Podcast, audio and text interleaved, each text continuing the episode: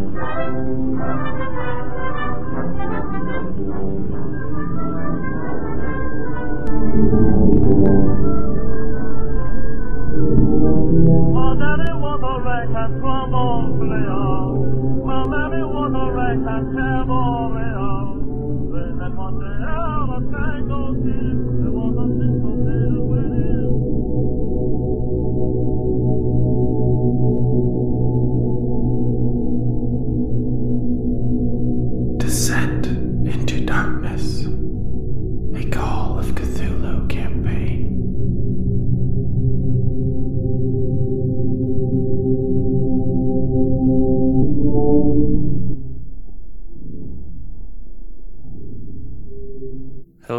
welcome back to Death Watch's Call of Cthulhu campaign Descent into Darkness Season 3.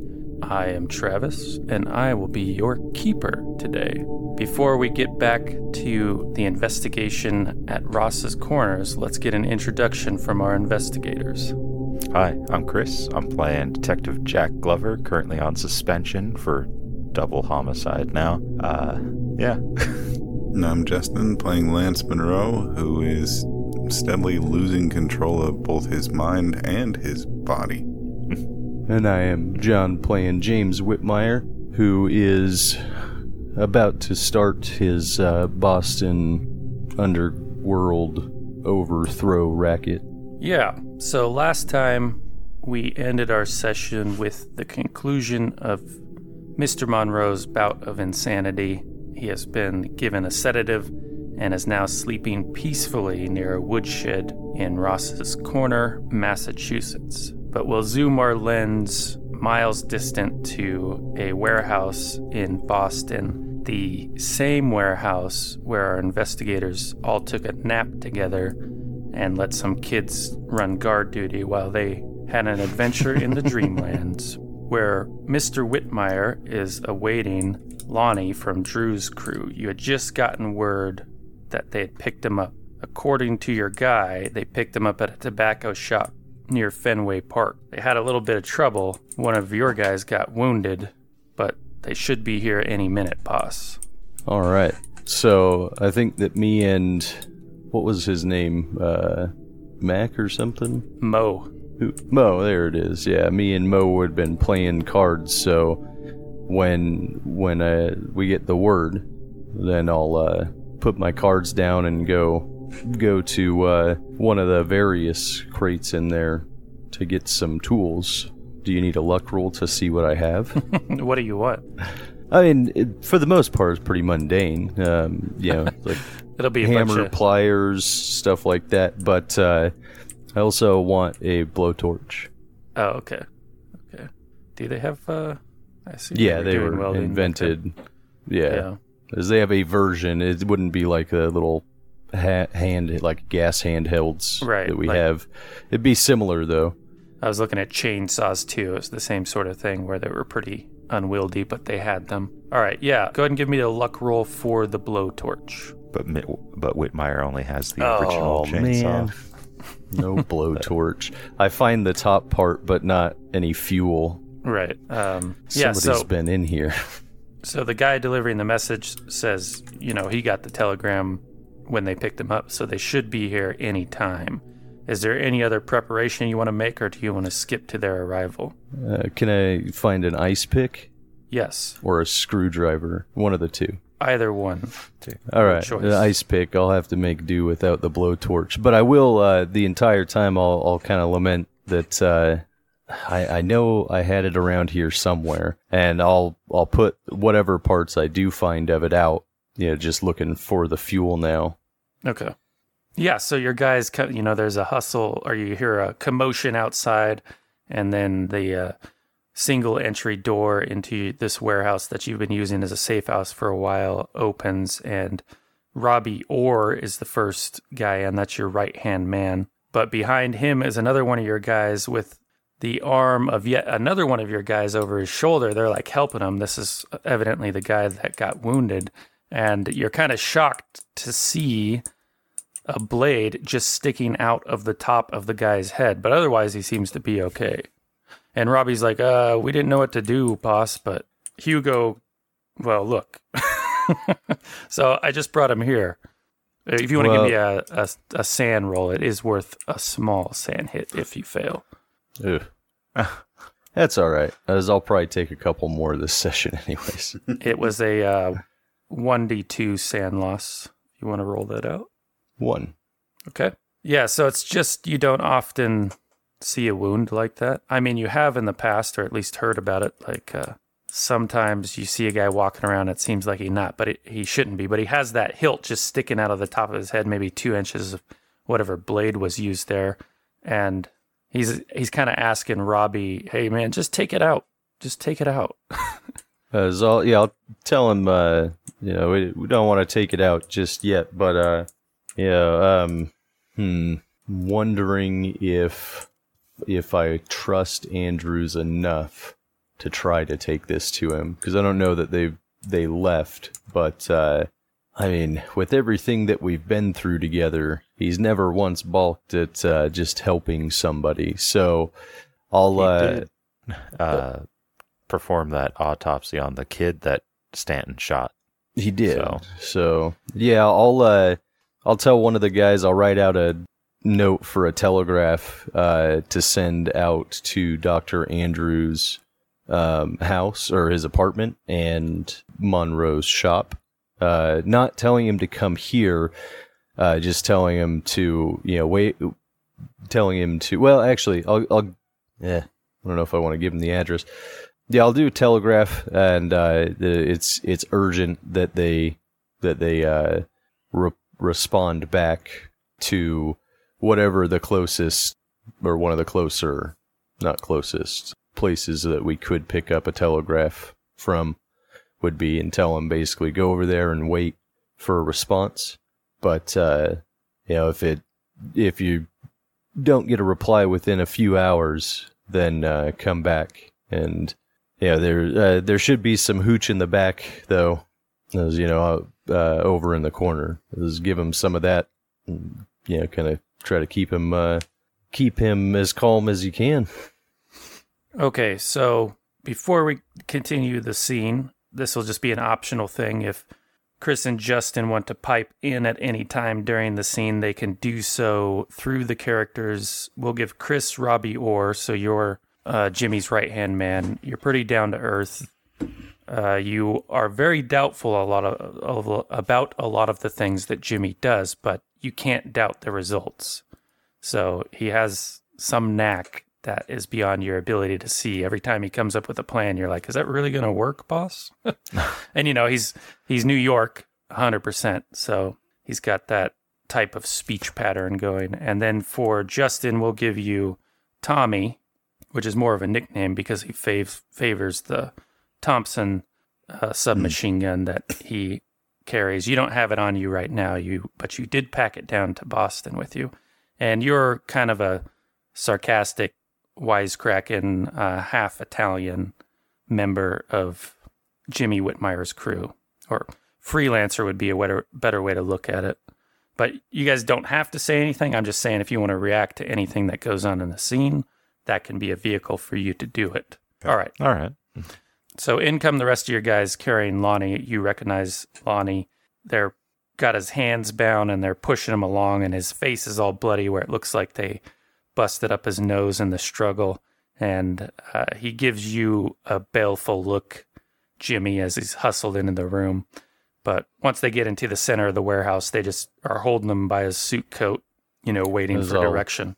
Yeah, I'll uh, give him a a big, genuine smile. Say, Lonnie, as good you can make it, and I'll uh, I'll gesture over towards the chair that uh, I'd been using to play cards, and say, "We let's put him right here."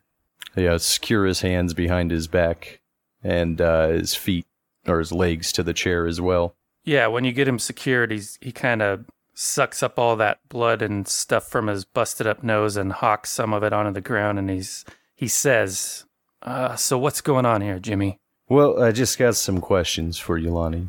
You know, you, I come down to uh, to Drew's cellar and come to see some old friends, And I, I'm a little hurt that you you tried to set me up like that. Set you up? Who set you up? What are you talking about What? here? I I don't think it's going to come to a surprise as a surprise to you to know that there's a price on my head. Yeah, Right. we heard about it. Well, we talked about it, all the guys. Yeah, maybe you did a little more than talk, though, right? As far as I know, nobody was going to make that move. That was up to Drew. Uh, you know, me and Drew, we go a ways back, and I know he wouldn't do it. But uh, as for you, Lonnie, so like I said, I just got a couple of questions. So, who put the price on my head? Patrick Malone. As, can I do? Oh, would it be psychology? Yeah. Yeah, go ahead. Give me a psychology roll. Man, not good. You can't. Well, I mean, there is one problem. Uh, he could be just lying to you with the name and the situation. I mean, there's one incongruency in the sense that if Drew and his whole crew talked about it, why didn't they just give you a upfront warning when you came into the basement? You know, so that name could be wrong. That's not the only person who might might want your head. Yeah, I mean that's the first one that I would think of as, but again, and uh, he, I mean, at least my interaction in the past, he he rather have me working for him doing the some extra shady stuff than uh, yeah, it's a lot of high risk stuff than uh, just have me flattened outright. So, I'll Yeah, it's Lonnie, Uh, sorry, add- when Lonnie says his name, he adds, he's like, "Well, what do you expect?" He tried to have a, a sit down with you, and then you you shoot up the place. I don't even know what you're doing back here.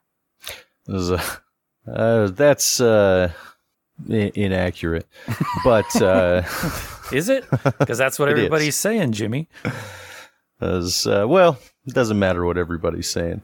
As me and him both know the truth, uh, we'll we'll settle our differences. Uh, unfortunately for you, though, as, uh, I don't think that that's uh, that's quite right. As, so, what do you want me, or what could I roll? I guess to see. Uh, do I get the feeling that that, that he does know more? Well, like I said, I pointed out that incongruency in the sense that he claims the crew talked about it. Oh yeah, uh, and he's saying it was up to Drew whether they did or not.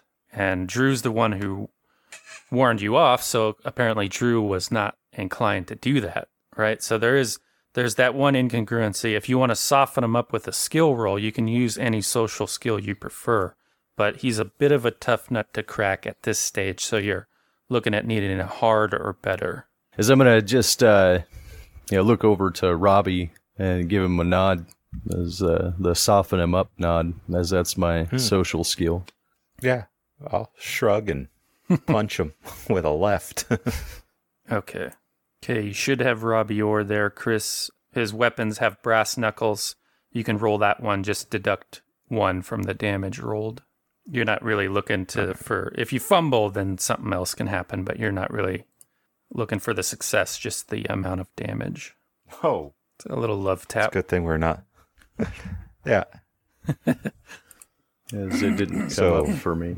What was it? was it? It'd be a minus one. It's probably in whisper mode. Yes, Uh, usually they default so there. Two.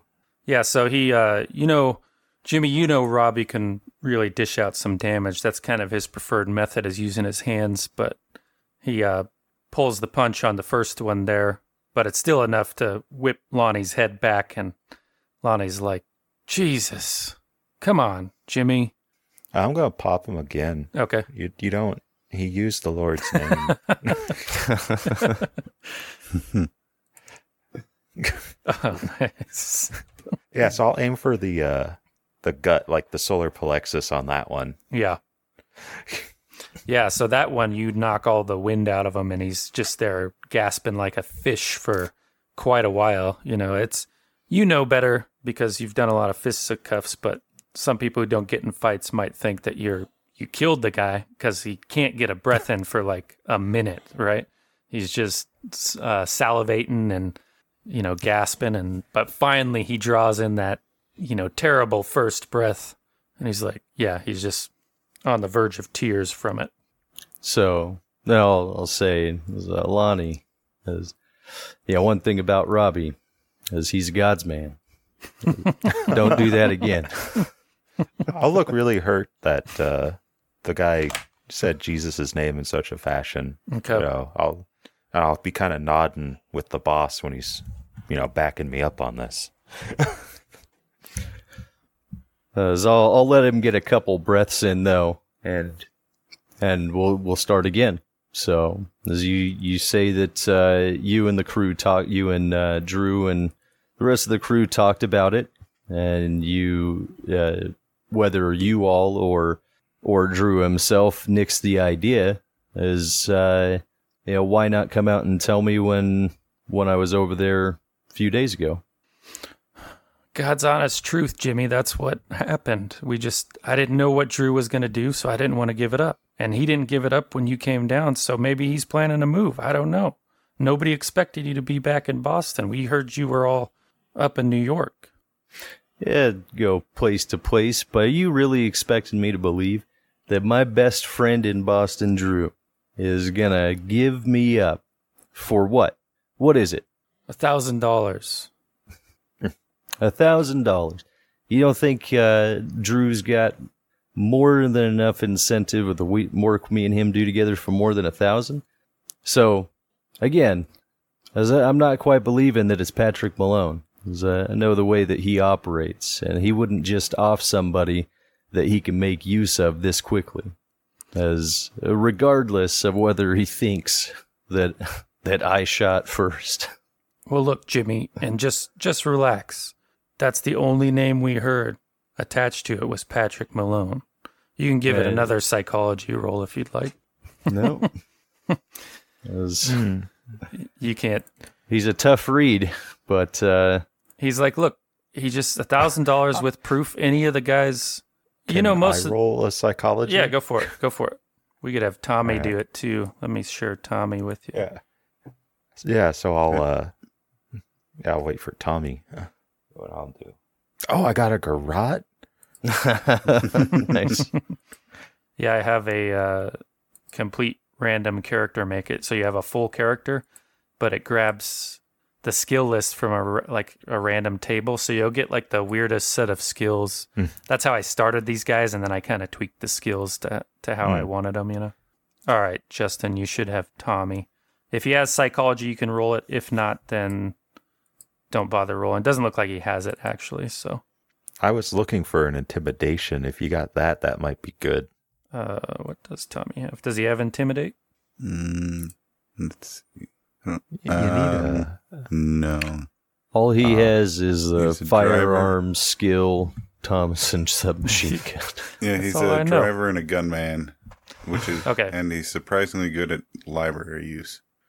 Yeah, so Robbie, you think you think that Lonnie, at least about Patrick Malone, uh, the name Patrick Malone, is is being honest about that part of it, anyways. Okay, so I'll uh kind of give a like a slight nod to to Whitmire. I'll be standing over uh what's his name's shoulder right now. I'll kind of have my hands on his shoulders. Okay. The guy I've been punching. but I'll kind of give Whitmire a nod. Okay. So seeing the nod from Robbie, and I I trust him, trust him with my life. So as all uh, a more soothing tone as Lonnie. Uh, I believe you. Okay. As we'll we'll yeah. It, Patrick Malone is he's the one that uh, that put the price on my head, thousand dollars. So why would you try to set me up though? As especially if Drew hasn't given you the go ahead. Who says I did, Jimmy? Where's this coming from?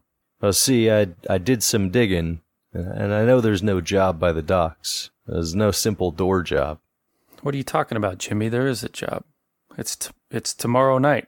It was supposed to go down. We're just gonna pick up some hooch. What do you you really think we'd use that, or I would use that? How would I even get that past Drew? You've worked with us. You know how things happen. Listen, I'm not gonna say anybody who heard that figure didn't consider it, things are good right now. You don't understand. Things have changed in the last couple months. Has uh, changed how? look, I don't know, it's kind of above my pay, but we never have to dump anymore. We never, we don't even get stopped. In fact, you know what I heard? I heard Patrick has some guys he hires specifically for going where the cops know they're going to be. They get picked up, they do the bust so it can go in the papers. These guys do the time, they're paid to do it, and that's how it works. The rest of us, we don't even have to be on the lookout as long as you're playing ball. And that was the job. The guy who's holding this hooch is not playing by the rules. So we're just going to go liberate it and run it through this new system. As they never gave me, uh, did they give me any information on, on exactly which uh, area it was yet? As they said that they were going to get me information, right? Yeah, right. All right. Well, now it's time for that information. Hey, this is my livelihood we're talking about here, Jimmy. I was counting on that payday. yeah, as uh, well, you know, I'm obviously I, I'm out a few bucks as from having to, you know, bring in all the boys around, right? Now, I'm sure that they would like a little extra payday for making their way down here. So, I mean, the sooner that we get that uh, information, I mean, the sooner this can all be over. I can't do that, Jimmy. You're killing me here. And how do you how well you trust these boys? They now know you have a thousand dollars on your head. and he he kinda looks- killing you yet. He looks meaningfully at uh, all of your guys. Yeah, as I'll say, yeah, don't. I'm not worried about them, as uh, I'm more worried about the information that you're going to be giving us. And uh, I'll give a little nod to Robbie. Punching time? Yep. All right. Yeah, Lonnie flinches. All right. I'm going to pull my punch. Oh, I rolled the just the skill. Sorry. There we go. So, yeah, I'll just try to not do as much damage to him Right. as that is. Yeah, So Try to like lower it down a bit.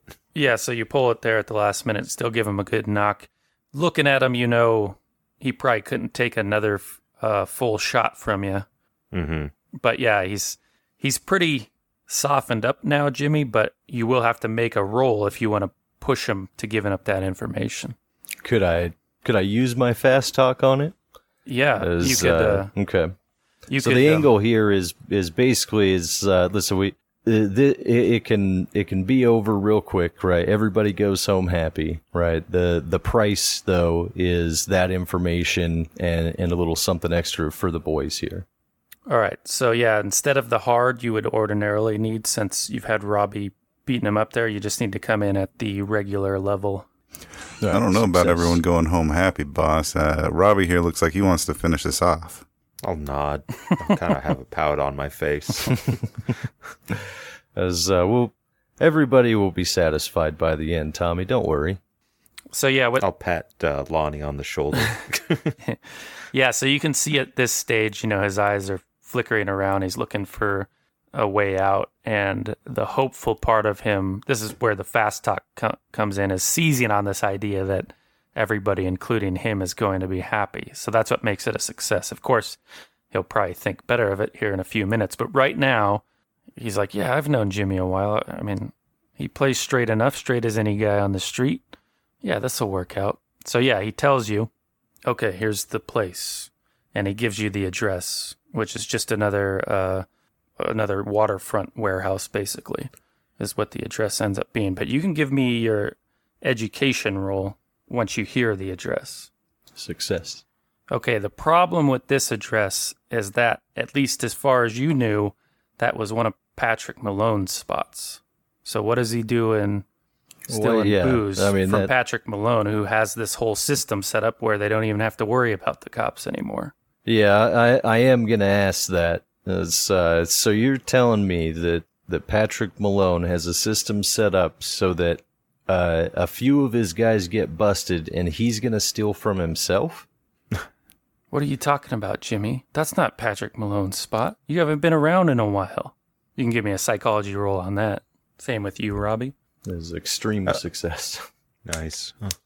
I'll look a, like aghast, like you were trying to set up the boss to go to Patrick's uh, old uh, warehouse or whatever. So yeah, like how how could you?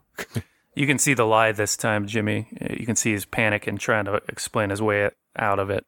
As Lonnie, I may not have been right in front of you this whole time, but yeah, I, I've been around. As uh, I know and I hear, and I know for sure that that spot is Patrick Malone's.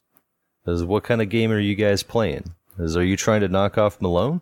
No, that would be that would be stupid. I don't know where you're getting. Go ahead. Who put this job together? you know, me and a couple of the guys. I mean, Drew knew about it. He he wasn't too keen on it, but the rest of us were, so we were going to go ahead with it. We were just missing our our lock guy. So you were supposed to fill that role, but you know, he's like nervous, voice is quavering sort of thing. You know what it sounds like to me, though? Is it kind of sounds like you guys want to get me out there, and uh, I've got a feeling that it ain't going to be as empty as you make out to believe. So he takes like a deep breath and stills himself and he's like, All right, look, Jimmy, we talked about it, we planned it, but nobody thought you're going to be there tomorrow. That's just not you. We thought you'd just end up disappearing. It was just talk, you know, like guys do. You weren't going to show up. We wouldn't be able to collect on it. Nothing happens. Everybody goes their own way. It's nothing personal, Jimmy. I, I get it, Lonnie. Now, the the real big question for you though is is Patrick gonna be there? Is were you guys just gonna serve me up to him, or were you gonna just do me in there and and uh, call him down after? That's where he wanted it done. I don't know if he was going to be there. That's just where he wanted the proof delivered. So, what you you do me in by the gate, and then you leave me in his warehouse? Is that it? I guess so, but it was never going to happen, right, Jimmy? You were going to leave. You weren't even supposed to be back here. As I'll be uh, I'll be shaking my head, just uh, yeah, disappointment. As Lonnie, Lonnie, Lonnie. As now, most times I know uh, I'm I'm real good at getting out, as especially when I feel there's too much heat. But uh, you know, I, I do want to thank you, as uh, yeah, it's a wonderful opportunity that you've given me. And uh, with that, I'll I'll give a, a nod to Robbie and let her see and turn my back, go sit back uh, over on a crate and roll a cigarette. Okay. All right, yeah, I'll walk around in front of them and I'll kind of, you know, look at them and I'll kind of look sad, but, Yeah. and I'll start just hitting them. Jesus. Oh, it's like, let me get your damage on that. Sorry. And I'm not holding back on those. Yeah, you're eight- not. Yeah, On extreme. Yeah, so extreme on a non impaling weapon is just uh, max damage. So I think that's what you got, which is eight. Yeah. So No, it's nice. just pretty much one re- one whack. You know, did you put your brass knuckles on for that one? Yeah. Yeah, and he starts pleading. You, you're starting to hear like before you finish it. You know, he seems to be like, "No, we can all collect," and then like, bam, and he's done. Now, uh, you guys like, as far as like Robbie and Tommy goes, they all have the the uh, gangster sort of background thing, which makes them somewhat immune to SAN loss from uh, murders. But Jimmy, you don't. It wasn't really your job, so uh, you do have to make a SAN roll for that. It's all right. like I said, I'm probably going to lose a lot this session. okay, so that's uh, D6 SAN loss on that. Robbie, you are an artist. Thanks. All right, so you lost five in a go. That's enough for a temporary bout of madness. I'm thinking that we gather all them, uh, these guys up and we put them in the warehouse for Patrick. What do you think, boss? As, uh, I mean, that sounds like a wonderful idea to me. As we can, uh, we can run a, I, we can storm Drew's cellar. We can get all of them, all of them in one go. So yeah, you have. I'll give you sort of a, a choice here because some of the path, like uh, insanity, we have with um, James Whitmire in the past has been he'll start attacking everybody. Is one thing he's done. Uh, we can kind of channel that a little differently, and instead of making maybe the smart play that you had in mind for Jimmy Whitmire, you make some really overly violent move, but I will leave that in your court as to what you want you and your guys to do next. And that will serve as our bout of madness. All right. So, do I know? Do I know where Patrick Malone lives, or at least have, uh, or do I know anybody who might know where he lives? You don't know off the top of your head. You could probably suss out that information. Okay. As uh, so, uh, who else on Drew's crew or Malone's crew do I know? Uh, do I have a fairly good idea of where I could would be able to find him? Well, uh, Drew's anybody in Drew's crew is your best bet as far as where you would find them. Uh, as far as his guys, that would be another thing where you'd have to kind of ask around to get out where they're hanging at lately. You know. So Drew's crew is one where you don't have to have a roll. You could just go right to them, start busting heads, as is a requirement of your bout of insanity, or you can like hit the street, try to get some information on where Patrick and his guys have been hanging out, or somebody who works for Patrick. To think of how the organizational structure is, I mean, you have Patrick and his close knit crew, but then he does a lot of like contract work out to people like Drew's crew or individuals like you in the past. So they're not they're not like an ethnic mob or anything like that. Okay. So uh, yeah, as I'll, I'll uh, go um, or I'll I'll stand up and uh, tell Robbie that Robbie, you are not only an artist, you're a genius. As uh, I'd say we go and and uh, sweep up the rest of of Drew's crew. As All right. Finally, a little fun for Tommy honor. here. Hmm. All right. So the other part of a bout of madness for this type of one where the principal investigator is on his own is that you get a summary of it. So we'll have to fade to black with Jimmy Whitmire for now as he's on the warpath heading to Drew's crew in the basement. and we'll find out what happens when next we get back to him. So we'll switch from there over to the Ross's Corners investigators. So that's Jack Glover, a unconscious Mr. Monroe, and I guess that's it. Dr. Andrews is tending to him. what Sorry, go ahead. Doctor Call? yeah, Dr. Call's Did you there want as me well. to use him again? Sure. Did I take him away from you? Uh, you still have access to him? I don't. Monroe's probably still talking while unconscious. What's Hmm. he saying? He's probably just mumbling about um, other I should people. have stuffed Monroe's mouth with his own flyers. That's a missed opportunity. I'll regret it for the rest of my life. All right, you should have Dr. Call now, John. Yeah, I got him here. All right, so the setup was Dr. Andrews was nearby Mr. Monroe, had just administered the sedative. The rest of the investigators didn't quite keep up in the foot race, so you were back with the corpse of one of the townspeople that had just been apparently killed some way, somehow. His heart had been removed, has a too smooth hole in his chest, and Jack Glover had sent off one of the other townspeople to get the sheriff and bring him back here. So let's start with Jack Glover and Dr. Call standing over the corpse of this townsperson who's just been killed. And you sent the guy off to get the sheriff. What do you do, Jack? Hmm. I think I'm gonna kind of puff on my cigar, but I'm gonna kind of like rest my hands on my knees and kind of bow my head. like Yeah. uh I I'm starting to see stuff that you you sh- probably shouldn't be seeing. It's it's not normal.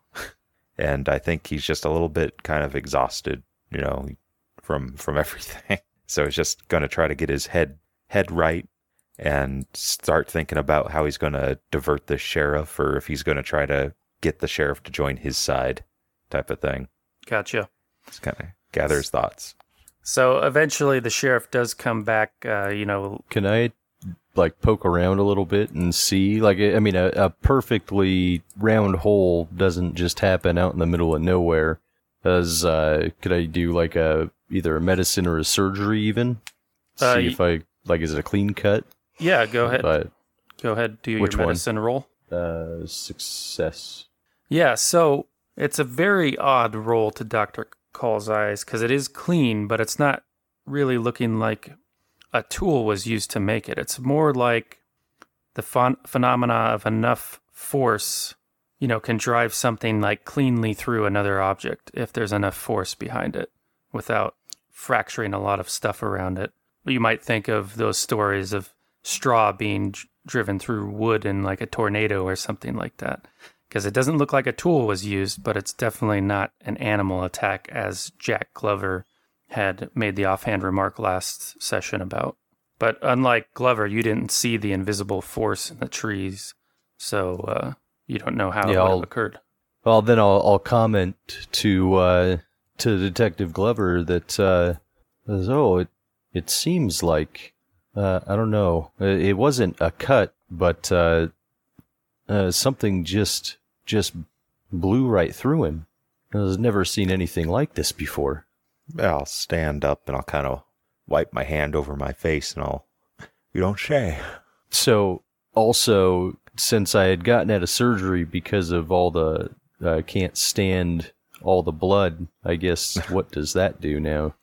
So uh, your phobias are just sort of latent unless you're insane, in which case you have to Oh, okay. react. So it's it's just a role playing flavor. So you might you know be rubbing Yeah, your hands the- off or something, or the uh i guess the novelty or maybe not even that being the right word uh Mystery. my yeah my, the mystery of what uh what happened will is as it's starting to fade i realize that i'm i'm poking around inside somebody again so stand up quickly and like few steps back and start yeah like uh handkerchief out and start wiping hands and right. And it's at that moment that the sheriff makes his appearance. He's breathing hard from hustling over here. He's got that townsperson who informed him in tow, and he's looking at the corpse, uh, his eyes wide, and he's just like, "What in God's name happened here?"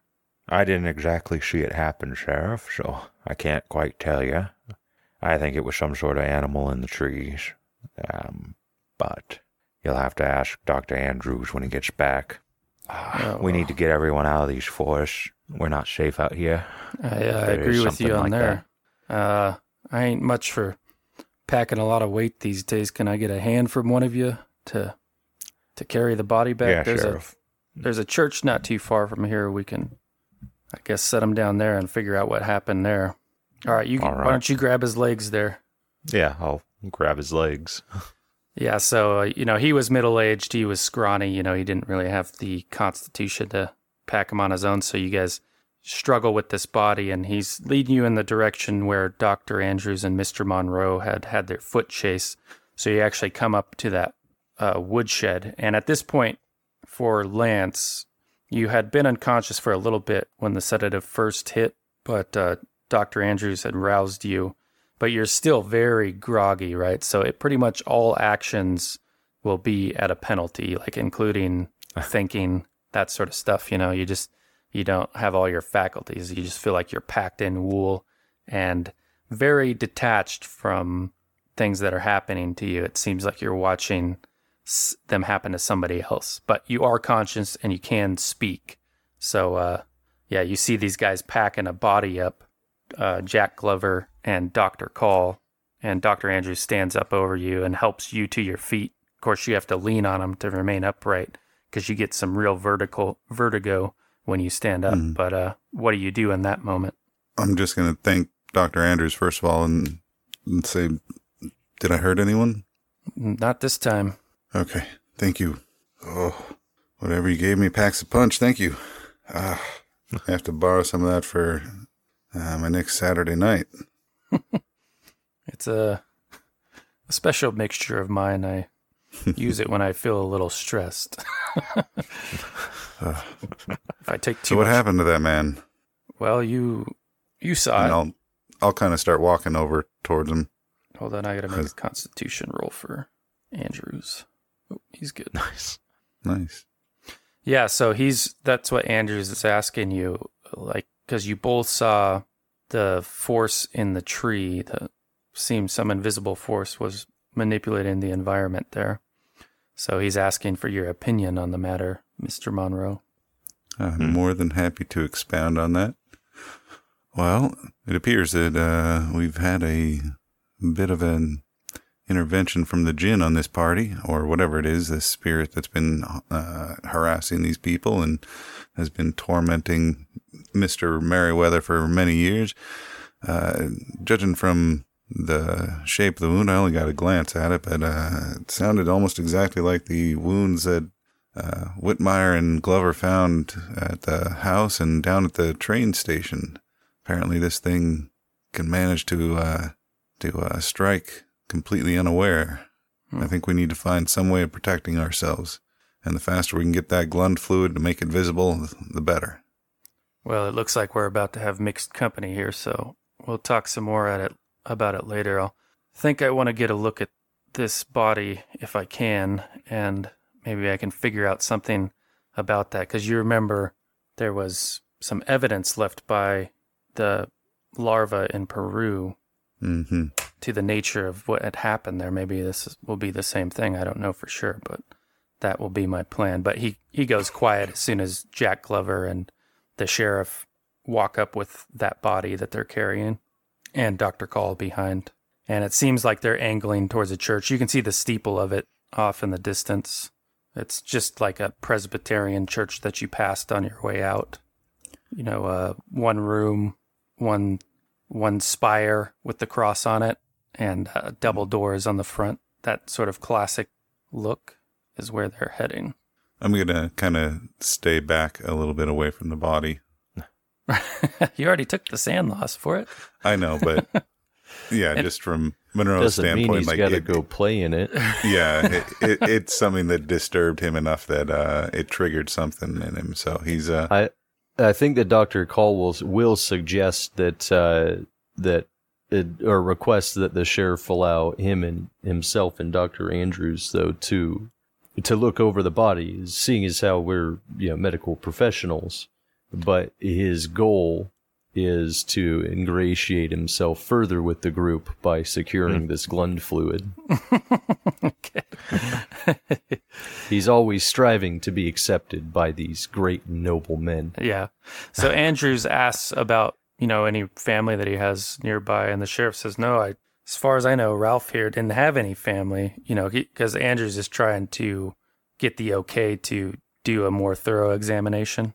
And I suppose you would too, if Dr. Call is concerned with those things. Oh, that's, that's of course, we would need permission to, to do this examination. Yes, yes, as uh, permission. No. It, it, extreme circumstances may call for for us to uh, to study this. Though. Yeah, he didn't have any family, and I'd say um, I'd say your examination is fine by me if it helps us get to the bottom of what happened to him. But why don't we get him up here in the church first? And you can you probably know Doctor Call that it's fine by Sheriff Hooper because he doesn't know what goes into a medical examination. You know the, the how the body is cut up and whatnot. He just assumes you'll Yeah. be looking it over. So but yeah, he's you guys are heading up to those double doors of the church, and uh, he, they, he kind of nods his head at somebody to kind of come up and open the doors for him and Jack. As uh, I mean, Doctor Call can do that. Yeah. Okay. All right. So you get those double doors open, and the interior of the church is well lit. But what immediately draws your attention is the figure slumped over. There's like a writing desk in the corner. He's just laying there, slumped over it. Looks like the minister. He's still wearing the clothes of a minister, that black suit. And there's a broad brimmed hat set on the desk, but he's slumped over it. And uh, you immediately get the hairs on the back of your neck raised when you see that, Dr. Call. Is, is the smell, uh, or has it been here long enough for the smell to You don't smell To, any uh, decay. Okay. As I'll uh, I'll glance nervously at, at the sheriff and uh, and go in and uh, call out, uh, Father, uh, we uh, can we use the the church to e- examine as as I step closer to see. Yeah. So you're coming in behind him, Jack, with Sheriff carrying this body, and you're you were focused at first on your task there, but you also catch sight of this slumped figure at, at a desk, and he's not responding to Doctor Call. What do you do at that point?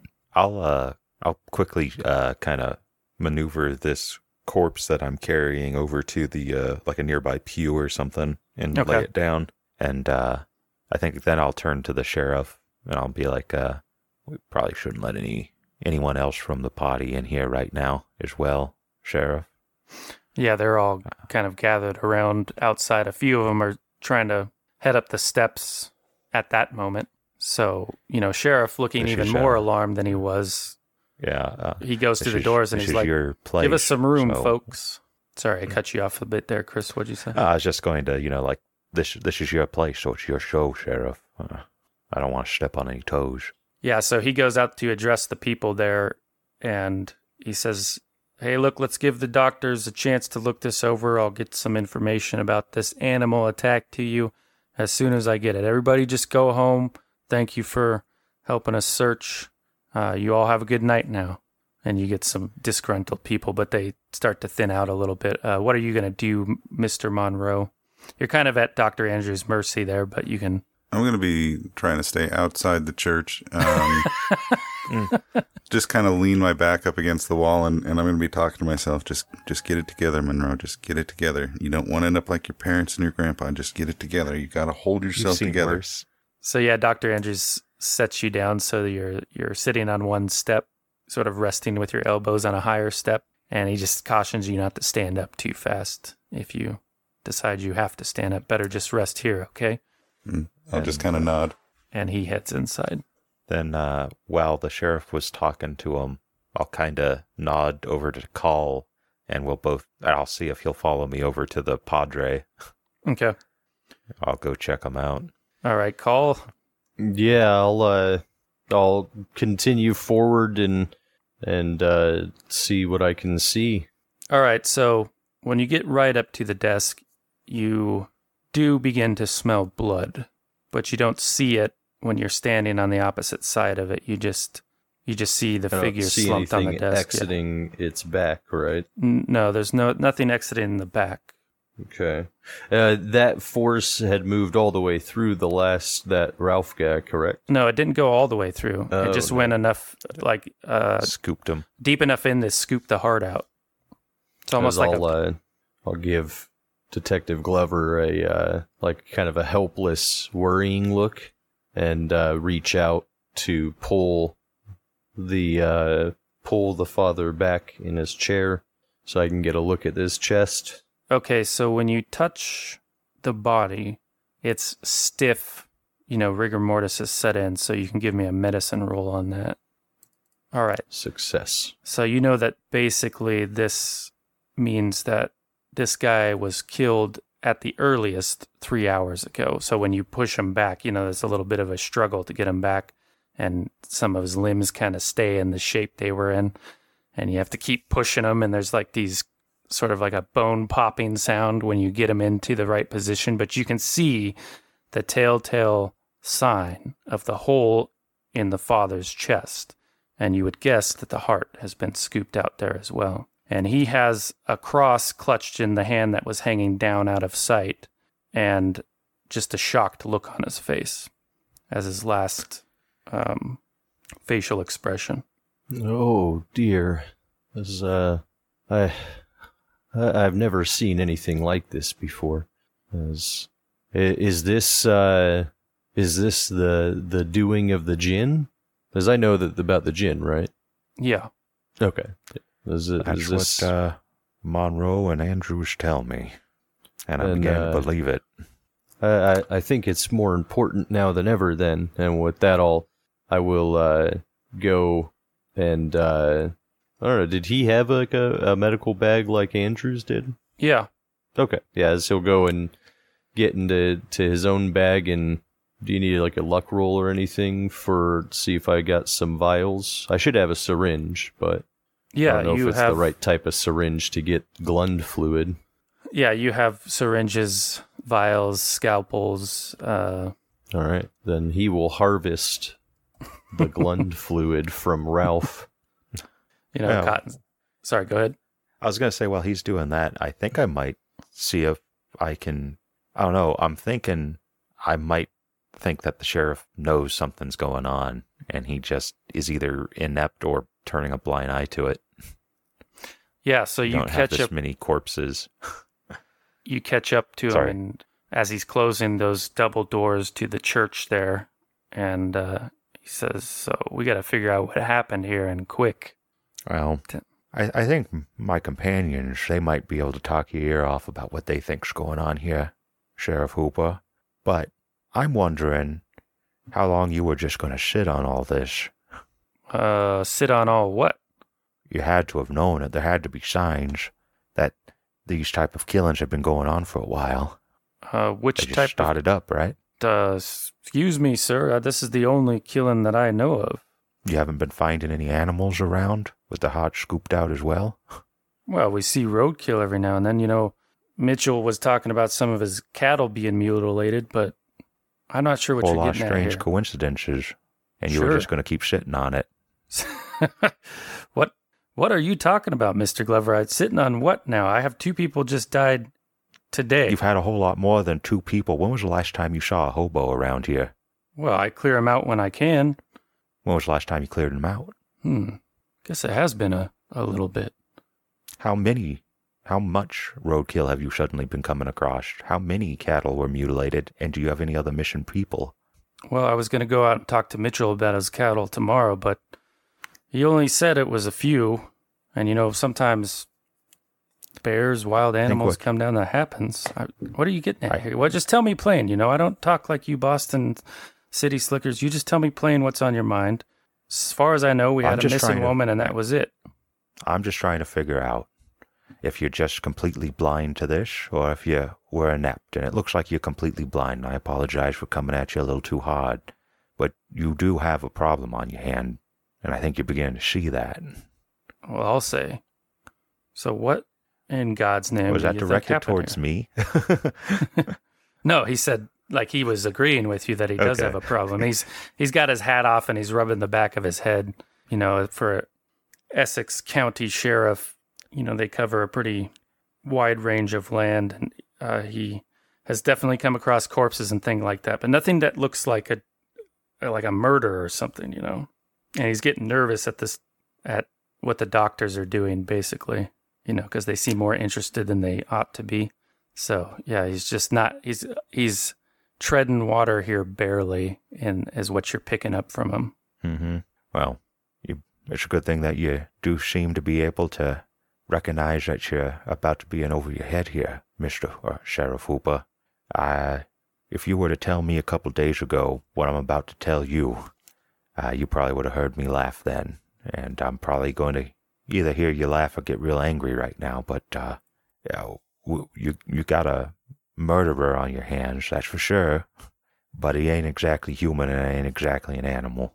I can't really tell you. You're going to have to talk to Monroe, or when they get through with it, Dr. Andrews. They seem to have more the run of it, but Well, you got a problem on your hands. s- Call slow it a down. demon if you want. Slow down here, Glover. I I got a murderer. What do you think? This is somebody riding the trains? Mm-mm. I It's think like he they were want- trapped at that. He didn't want to hear the last part of it, right? That it's not a Mhm. may not be human, right? Yeah. I think they were, in a sense, squatting at that Merriweather property. Who was squatting? The the, The thing that's been doing this killing. Oh, did you know about it Ah. before you came down here?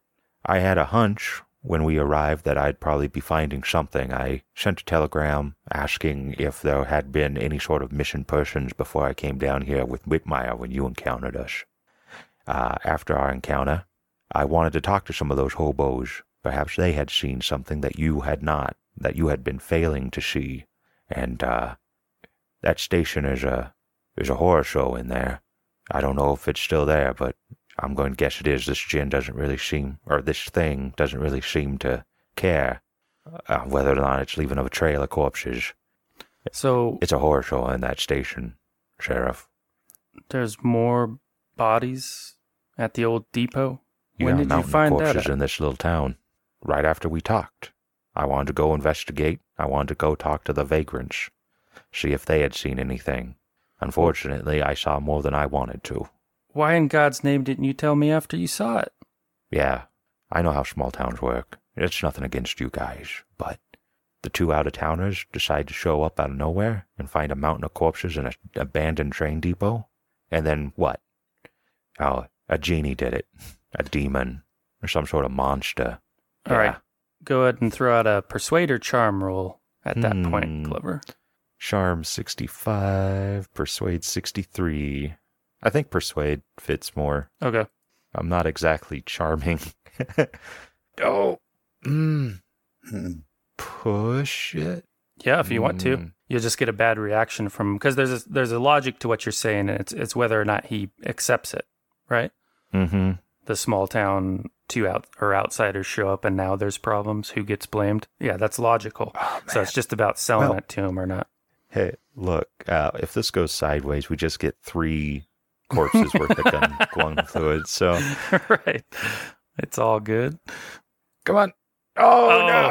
Oh, He's like, you know what? Maybe there is something to that. Maybe you folks do have something to do with that. You know, why doesn't everybody just have a seat until I get to the bottom of this? You can see he's starting to lose his temper. He's in a panic, though, but let's pause there for a moment and go outside to where Lance Monroe is sitting, watching the townsfolk depart. Most of them have gone, only a few hanger honors are gone out to the road that runs by the church and are waiting to around to hear what the sheriff's going to say. But give me a spot hidden roll while you're sitting out there. And your vision is a bit blurry, so there is a, a penalty. penalty. All right. Or let's just do the uh, hard level. Sorry, hard level. hard spot hidden. Nope, not even close. Penalty might be better. I'll take the penalty. Well, either way, I would have failed. oh. All right. So yeah, you you see one of the people out in the road pointing at something back across the field, but you can't make it out. There's a couple things working against you. Your vision's sort of swimming. Uh, your eyes. It's like a real effort to keep your lids up, and um, also the light is dimming as night approaches. Yeah, But they I'll are pointing my, and making. Go ahead. I'll be rubbing my temples. And is there anyone nearby that uh that I might be able There to was some- shout at? there were some folks in the road, and it looks like one of them was pointing off down at the field that you guys had passed through. Okay, I'll I'll kind of shout over. Is everything okay? Did they find the girl? Yeah, everything's fine. My son just thought he saw something out in the trees. What did he think he saw? Well, what'd you see, boy? Tell him. And so he he kind of he's like, look right there. He's trying to point it out to you, but again, your vision's just not working unless you want to push it. But he uh he's like, there's something I think up in the tree there. I see the branches moving, anyways. Could Monroe's heightened state, or diminished state, I guess, depending on how you want to word it, could it have potentially aided him? He's Oh, in a way. dream. Yeah. Yeah. Uh, well, yeah. I guess if you want to expand on that a little bit more, you mean like a different skill might come into play here? Uh, I don't know. It's just like he's not quite within like the the realm of normalcy right, Right, now, he's, right? uh, he's slightly on the edge of sanity as well as being slightly uh, drug induced sleep. Yeah. You know? So, kind of feeling the need to either move or just lay down. I'm gonna, you know, that feeling. I'm gonna stand up and kind of walk over and and uh, kind of kneel down next to the boy and say, "Here, p- point it out to me. What is it you're seeing?" All right. Since you get closer, or you're attempting to get closer, you can take another crack at it just at the regular level. But you do have some difficulty getting over to him. It's a little bit of a walk for somebody in your state. So go ahead and shoot out a Constitution roll for me. Okay, here we go. oh, that was a hard, but yeah, I Uh, still would have epically failed it. Well, your legs are just Oh. jello when you stand up, so you sit right back down on your butt. And uh, you think me- you might be able to crawl over there if you're that insistent. yeah, I, I actually will crawl over there, which has got to look quite the sight since I'm in my suit. And old cowboy boots. Yep. So yeah, you start crawling over to this kid, and he's like backing up from you a little bit. Uh, this guy is awful strange. And the dad's like, "Hey, do you need help there, sir?" Like, Are you gonna be it- It's all right. I'm I'm a little woozy. There was a an animal attack, and I saw something that's making me a little nauseous. I'm having trouble. I'm a little bit of vertigo. It's nothing. It's nothing. It's nothing. Uh, what is it the boy saw? I'm a little bit concerned that this animal might be the thing in the tree that he's seeing. Well, I'm pointing it right out to you, Mister. Just look right there. It's still there. You can see it. Nice. Nice. Oh yeah. So yes, you see what you saw earlier, which is some invisible force bending these branches down. You could almost, in your mind, imagine like a very large bird has settled atop the uppermost branches of one of these trees. Okay. Yeah, I'll I'll tell the the boy and his father. You best all get inside and grab anyone else that that uh you can on your way. I don't think it's safe outside right now. But the sheriff said we couldn't go in. Just find somewhere to go inside. Don't Are go in the church. Go in. No, sir. No, sir. Uh, whatever attacked that man is still out there, and it'd be best that you all get inside. Listen, I get the feeling you're not f- from around here. Nothing's going to come up on the road like a, you know, we're okay. Maybe if you want to go inside, that's fine. In fact, why don't you do that, mister? I'm kind of getting a weird vibe from you. you give I'm me a gonna- weird feeling. Start working my way towards the church, but I'll tell them, yeah, go, go find, make your way back home. It's not safe out here.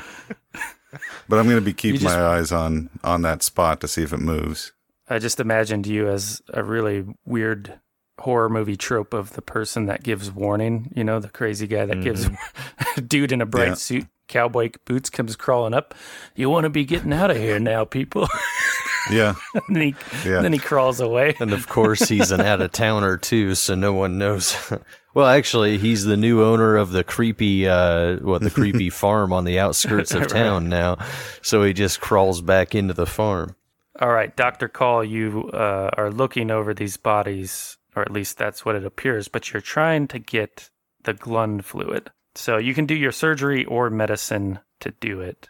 Uh, you think you can just All right. tap right in at the back of the neck there. And, Glad I chose surgery because Nice. medicine would have failed. Yep.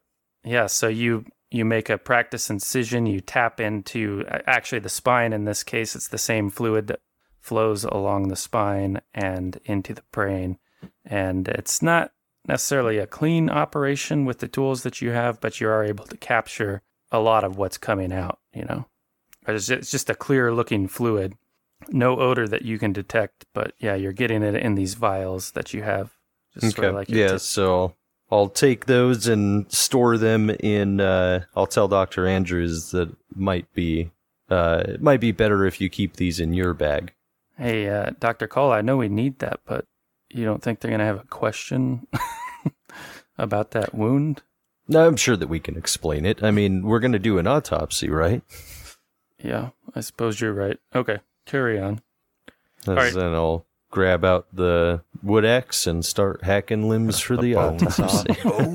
oh, uh, yeah, one of those too. So, uh, Jack, you hear a thump at the uh, the church doors, like somebody thumping. You can actually pinpoint the sound coming lower than if somebody were standing to knock on the door. So, and the sheriff, you I'll know, kind of.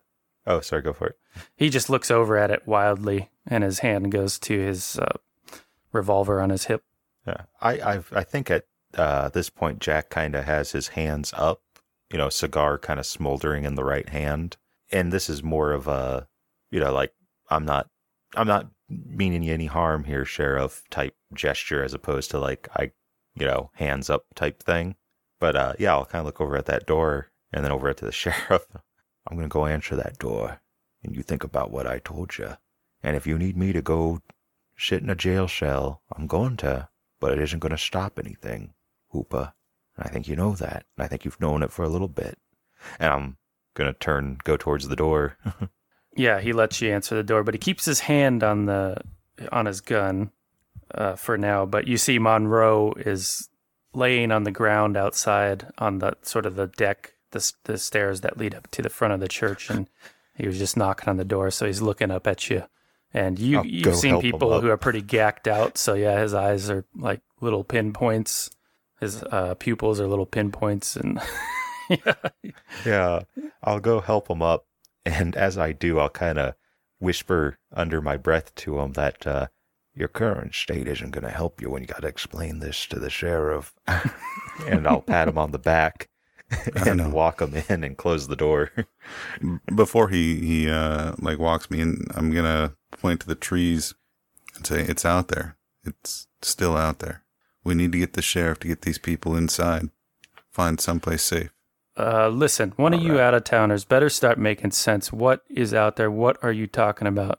You get him in here. You everybody sit down in here. Hey, you two, Dr. Call, Andrews, why don't you come over here? He's just starting to I'll, order I'll people. hold around. up Ralph's arm. What? this is uh, uh, to tell him that uh, well, we we were just about to start the the uh, examination. Uh, the field examination. Yes, field examination. Well, Well, we we started with uh, a s- no. Well, you're going to have to put that on hold. I got to get to the bottom Yes. of this. Your friend here, Mr. Glover, has made a very good point. I don't know any of you, and we've had problems since you started showing up. So I need you to stop what you're doing. Come over here, have a seat.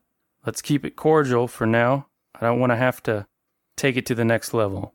that triggers uh, Doctor Call's blood rage. That's another side effect of why he got at it. No, um, yeah, I mean he'll he'll comply one hundred percent. As casting worried looks over the over the situation. So he- here's the thing: your Glover here, he makes a very good point. This didn't start happening until you guys showed up. So what exactly is going on here? He's talking about something that's not human, something that's not animal. You're talking about something in the trees. Meanwhile, I got two Sure. of two people dead, and I got to explain that to the town. Sheriff Hooper, I hate to get you on semantics, but I think we both know this was going on before me and Whitmire showed up. Yeah, because you say there's a bunch of people dead at the train depot, but I don't know that. Mm-hmm. All right. What kind I'll- of game are you all playing here? Is this your what you do for fun? You drive out to the country, just try to have a good time Yeah. with your local yokel? Oh yeah, that's what we love doing. We love driving out to the country and uh, sitting around while a backwater sheriff tries to make sense of a bunch of people getting their hearts scooped out. Wake up, Hooper. Hey, you know Your I don't people. I don't like your attitude, Jack. That might be how you talk to people in Boston, but we take care of each other around here. You got to you know, we're polite. So that's what you're doing. That's what you're doing by just standing around. You're taking care of those people that are going to be killed by this creature. No. No, what I'm doing is I'm getting a statement from all of yous, and I'm doing it one at a time. I'm going to figure out what's going on here. So, somebody here is not telling me what's going on. All right. I'll let you do your job then, Sheriff. I'll Ah. back up, kind of lean against a pew, smoke my cigar. So who did he have the best rapport with after Jack? I don't know. I guess Doesn't he matter. talked to I'm going to stand up or kind of like pull myself up on a pew and, and try and straighten my suit the best I can. I think I can explain this in, in very short terms, officer. there will be a Sure. very low, almost inaudible moan. All right. Jack will be suppressing. Many years So- ago, it all started when I was a boy. Anyhow, go ahead. uh, that property that that uh, they were out looking at a lot of years ago, a creature was trapped there by Mister Merriweather. When he died, he told us that it was gonna break free and that we needed to stop it before it started killing people. That's what we were coming out to do, but apparently we were too late. And that's the whole story. That's the whole story. That's the least I've ever heard Monroe talk. I am heavily sedated. So, yeah, all of that And Came out in a slur. borderline of insanity. Well, yeah. Yeah. given the nature of his particular insanity, you might imagine that some personality is taking control of him because there's no way Monroe could have been so concise and to the point. So let's see. You're digging yourself out of a hole uh, thanks to the failed push. So, what roll wise do you want to do here, Monroe? I I think could you try to either got. persuade. Yeah, or hmm, see what else have I got? that's really kind of the only angle you have, I think, is actually Yeah. persuade. Given I the could way try you did it. charm, but it's not that great. So let's go. Um, let's go in at the hard level. Okay. Try to back him up. Could Doctor Call try and help? Ooh, Oh, never mind. He doesn't need my help. Quick, attack. Get the glun fluid from the sheriff. Yeah, Glun fluid. but yeah, I'll be like, I know this. This all sounds weird and fantastical, but I'm telling you the truth. I may look a little bit weird, and people may may talk about me behind my back, but I am a very serious professional. Going to try and help you in resolving this matter. I was hoping you were going to say you were a straight shooter. No. Yeah, so it's precisely the tact that you chose, which is very un Monroe like, and the fact that he had a minimal exposure to you in the beginning and kind of formed a low opinion of you based off the way you dress and the way you spoke, that you come in at this angle that it actually breaks through to him. And he calms down a little bit and he just says, You know how wild that is, that story you told, but let's say I'm to believe that. Let's just say for my own sanity, we'll say it's a person, okay? Just for the sake of argument. There. If there's somebody killing here, how are we going to stop them? When is it going to happen again? Like, what do we do? I don't know about you, Sheriff, but I've never seen a man do what happened to that corpse. I've, it looks like something ripped his heart out from the inside out. I don't know a man that can do that. Do you? No, I don't, but what, I'm asking you to please stop bringing that to my attention. I just want to know how to stop it from happening again. I don't want to make a Then- sample. You, you try and keep the people of your town safe and let us do what we need to do. Yeah, he's just like, uh, Lordy, what do I do here? And he goes off to one corner, you know, rubbing his chin, trying to sort it out, which sort of gives you guys a moment to talk amongst yourselves. But give me an intelligence ro- roll, Dr. Call. oh, Barely a possibly. success. Yeah, we are succeeding. I'm uh, worried about our the teeth. the sheriff noticing the hole for the Glund fluid You did just the bare minimum of intellect and So, you know, with only two bodies that you've examined yourself, it's hard to make a pattern, obviously. But let, for the sake of the argumentation in your head, you have these two bodies the father who was killed anywhere between three and 36 hours ago, because that's how long a state of rigor mortis lasts. And then you had this one killed more recently. It would be useful to you to know if there was another body in what state that was in because then you'd be able to develop the timing at least at least that's how you were trained in medical school to determine that so a, a body that had been killed before the father.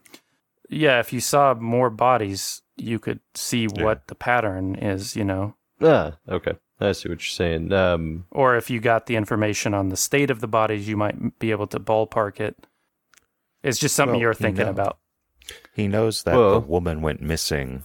Uh, and so we're searching for her. So he would just need to know when she went missing. She was before, right at, at the very least, she was before the guy who just died for sure. yeah yeah.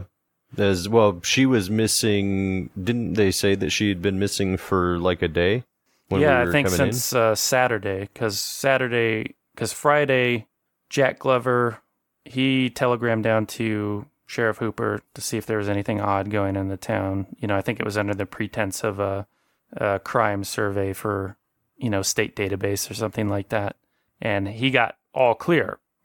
Now, when they when Glover and Whitmire came down, they heard about a missing woman.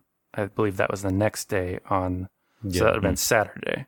And then Whitmire, or sorry, Glover knows, and Whitmire, I suppose, that all of the bo- bodies in the train depot were decayed. So you're looking at outside of that 36 hour window after death occurs, you know, where that stuff starts to set in.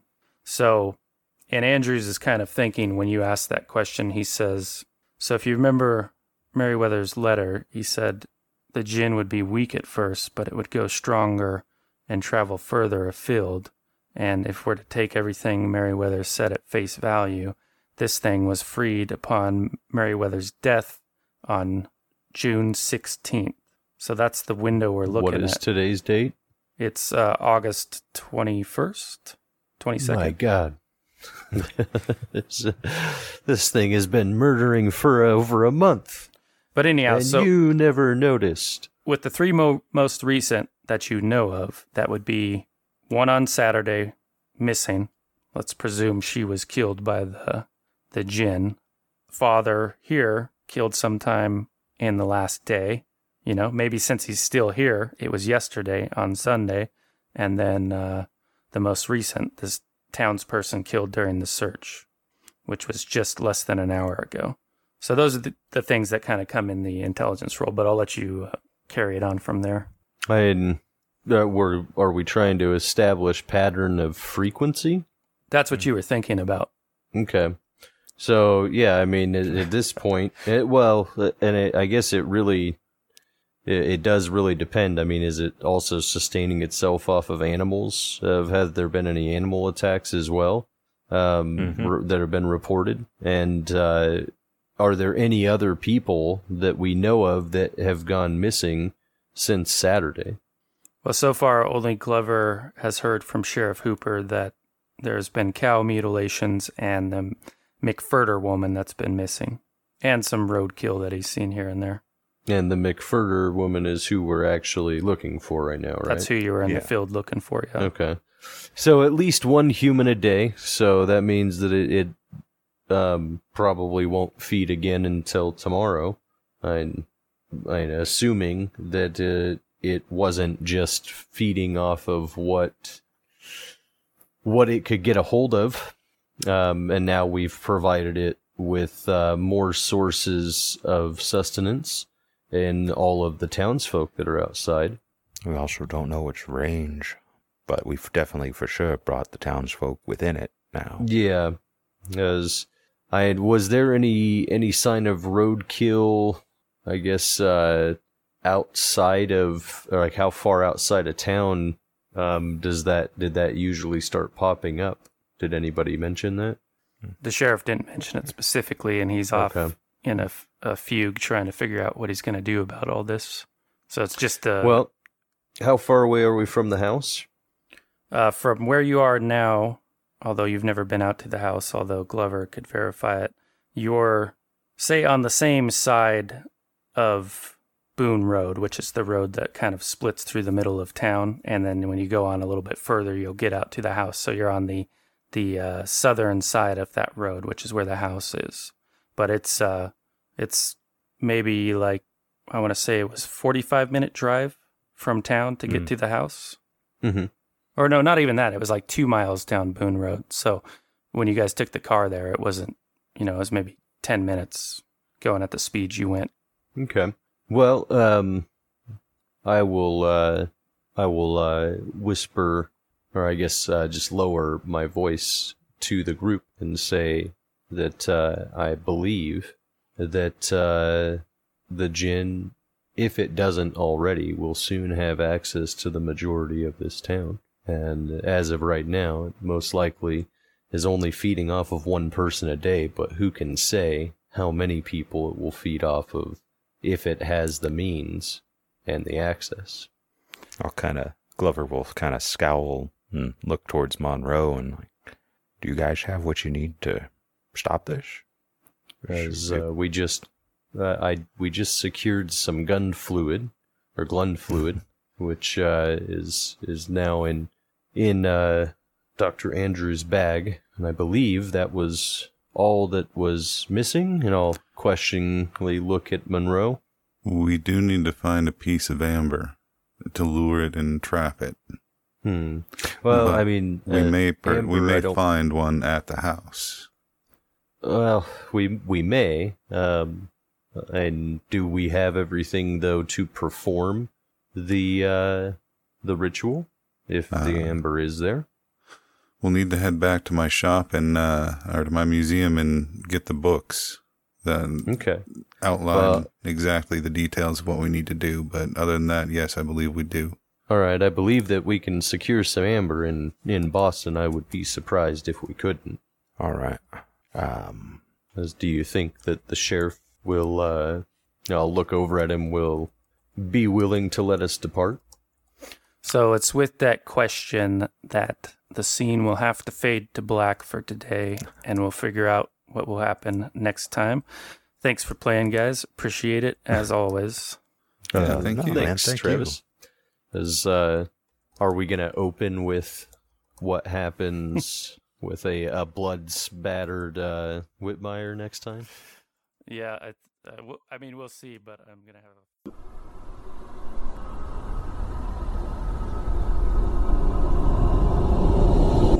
This has been a Death Watch production. Thank you for listening.